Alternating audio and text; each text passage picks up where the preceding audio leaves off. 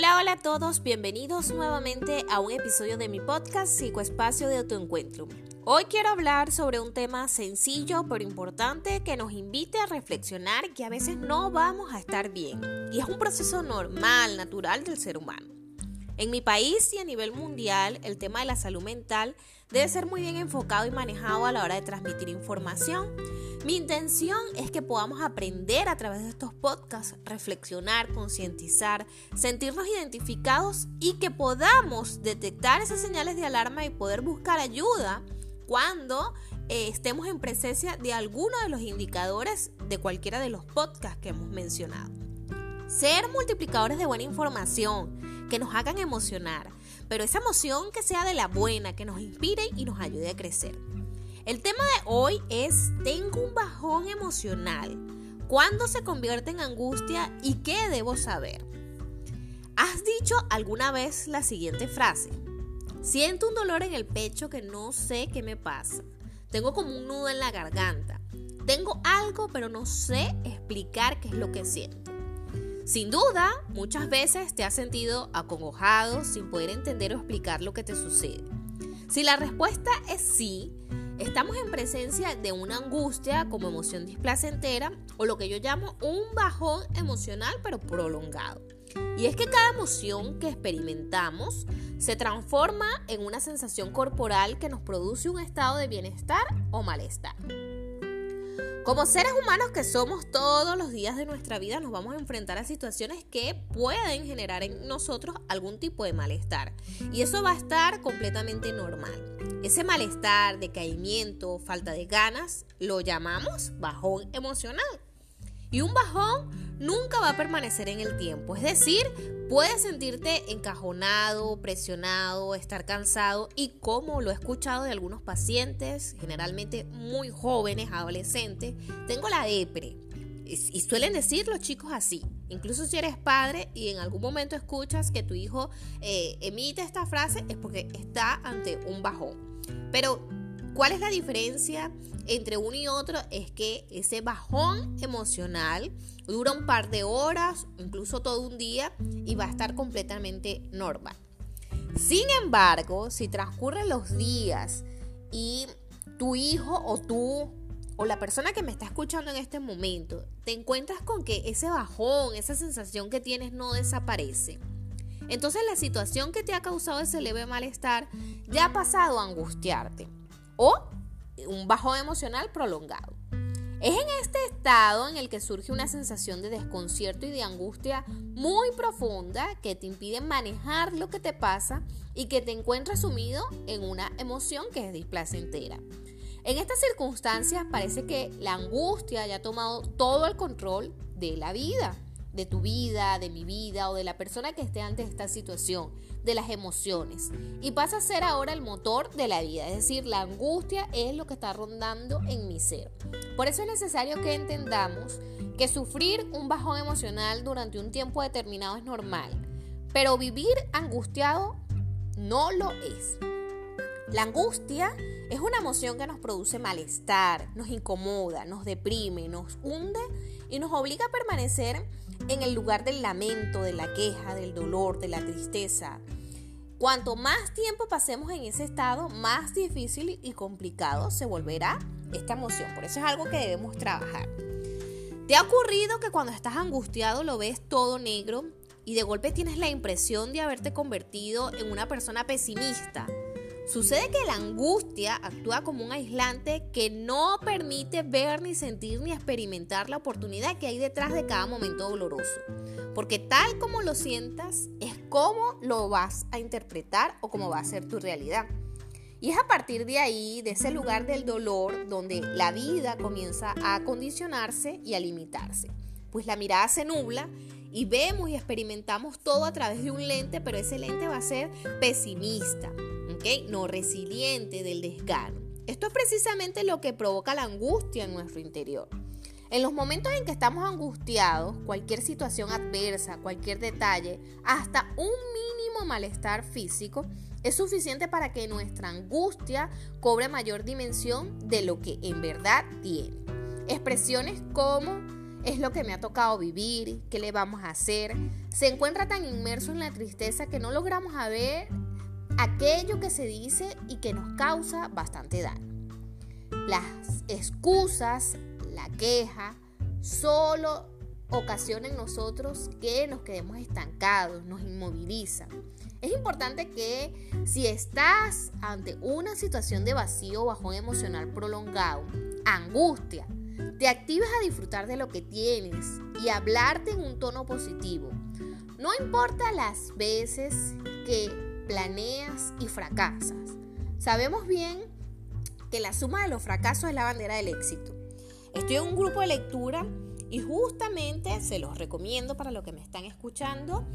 Eh, leí un libro que se llama El Elemento y muchos de los relatos y historias de grandes artistas comenzó por el fracaso, es decir, intentar no ser aceptado, romper la norma, eh, no sentirse a gusto con lo que estaban haciendo, eh, llegar a un nivel de frustración, pero luego sabemos bien que la suma de los fracasos, vuelvo y repito, es la bandera para el éxito.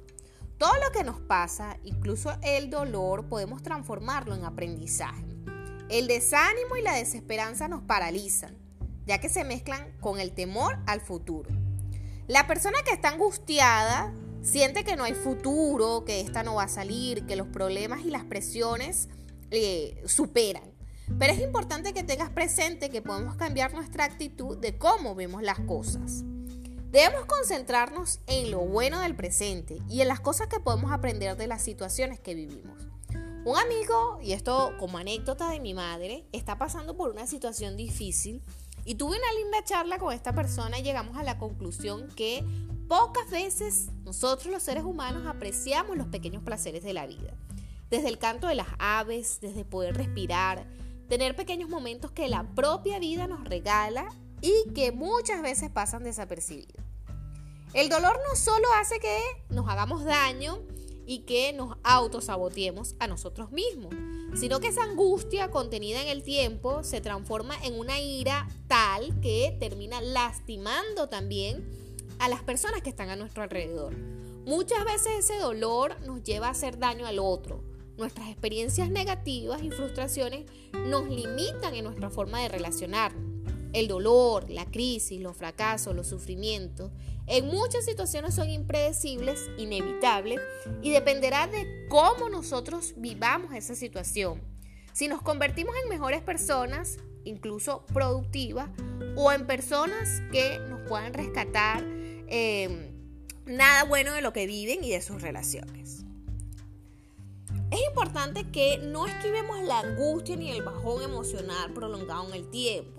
Es decir, si me siento mal, es importante decirlo, expresarlo, hablarlo.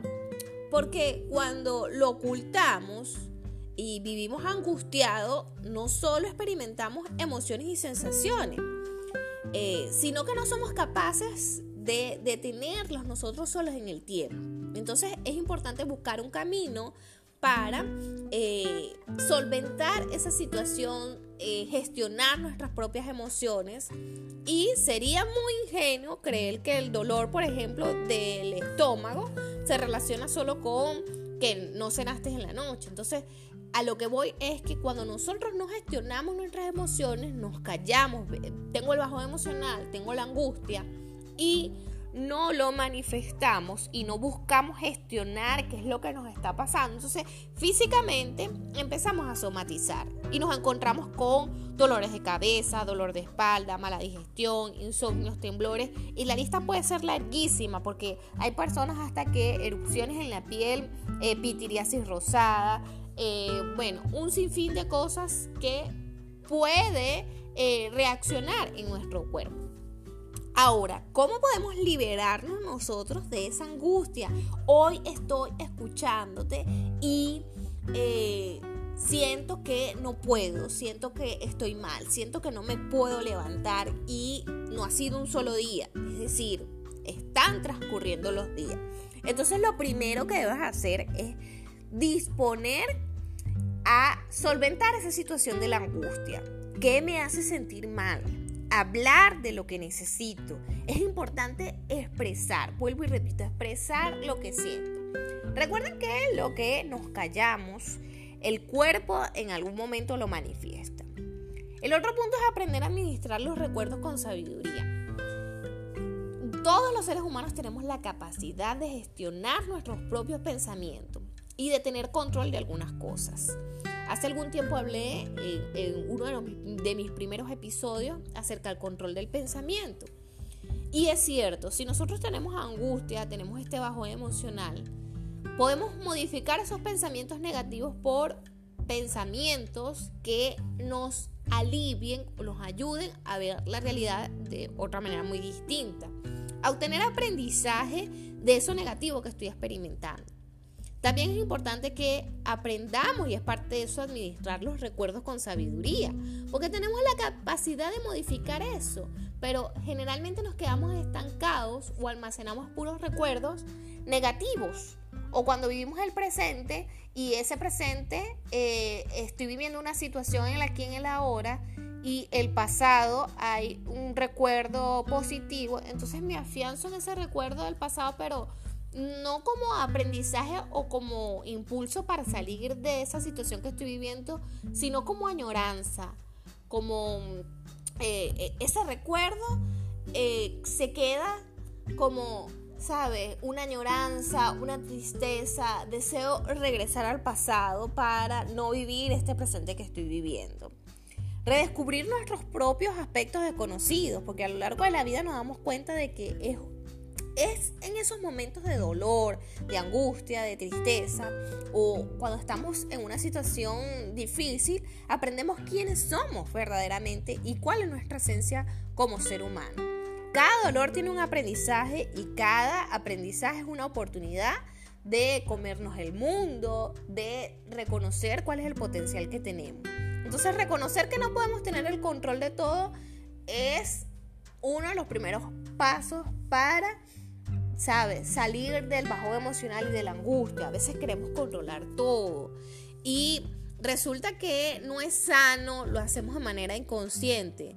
Pero eh, reconocer que necesitamos ayuda, reconocer que necesitamos el apoyo de otra persona, reconocer que hay cosas que se nos escapan de nuestras manos es el primer paso para salir de esa situación. Y tener disposición para adoptar una actitud correcta ante la vida.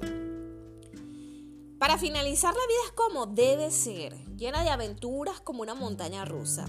Inclusive, si tuviéramos una varita para modificar y regresar el tiempo, algunas cosas se repiten tal cual como las vivimos. Y hay cosas que no podemos cambiar. Lo que sí podemos cambiar es nuestra percepción ante lo que estamos observando, ante lo que estamos sintiendo. Me quiero despedir con ustedes con la siguiente interrogante. Si tuvieras la oportunidad de cambiar el presente por el pasado, es decir, regresar al pasado para no vivir este presente que estás viviendo, ¿lo harías? Espero que me respondan, puede ser por aquí o a través, les hago la invitación de mis redes sociales como espacio de autoencuentro por Instagram y Facebook. Me despido de ustedes hasta un nuevo episodio que nos vemos el jueves. Un abrazo desde la distancia.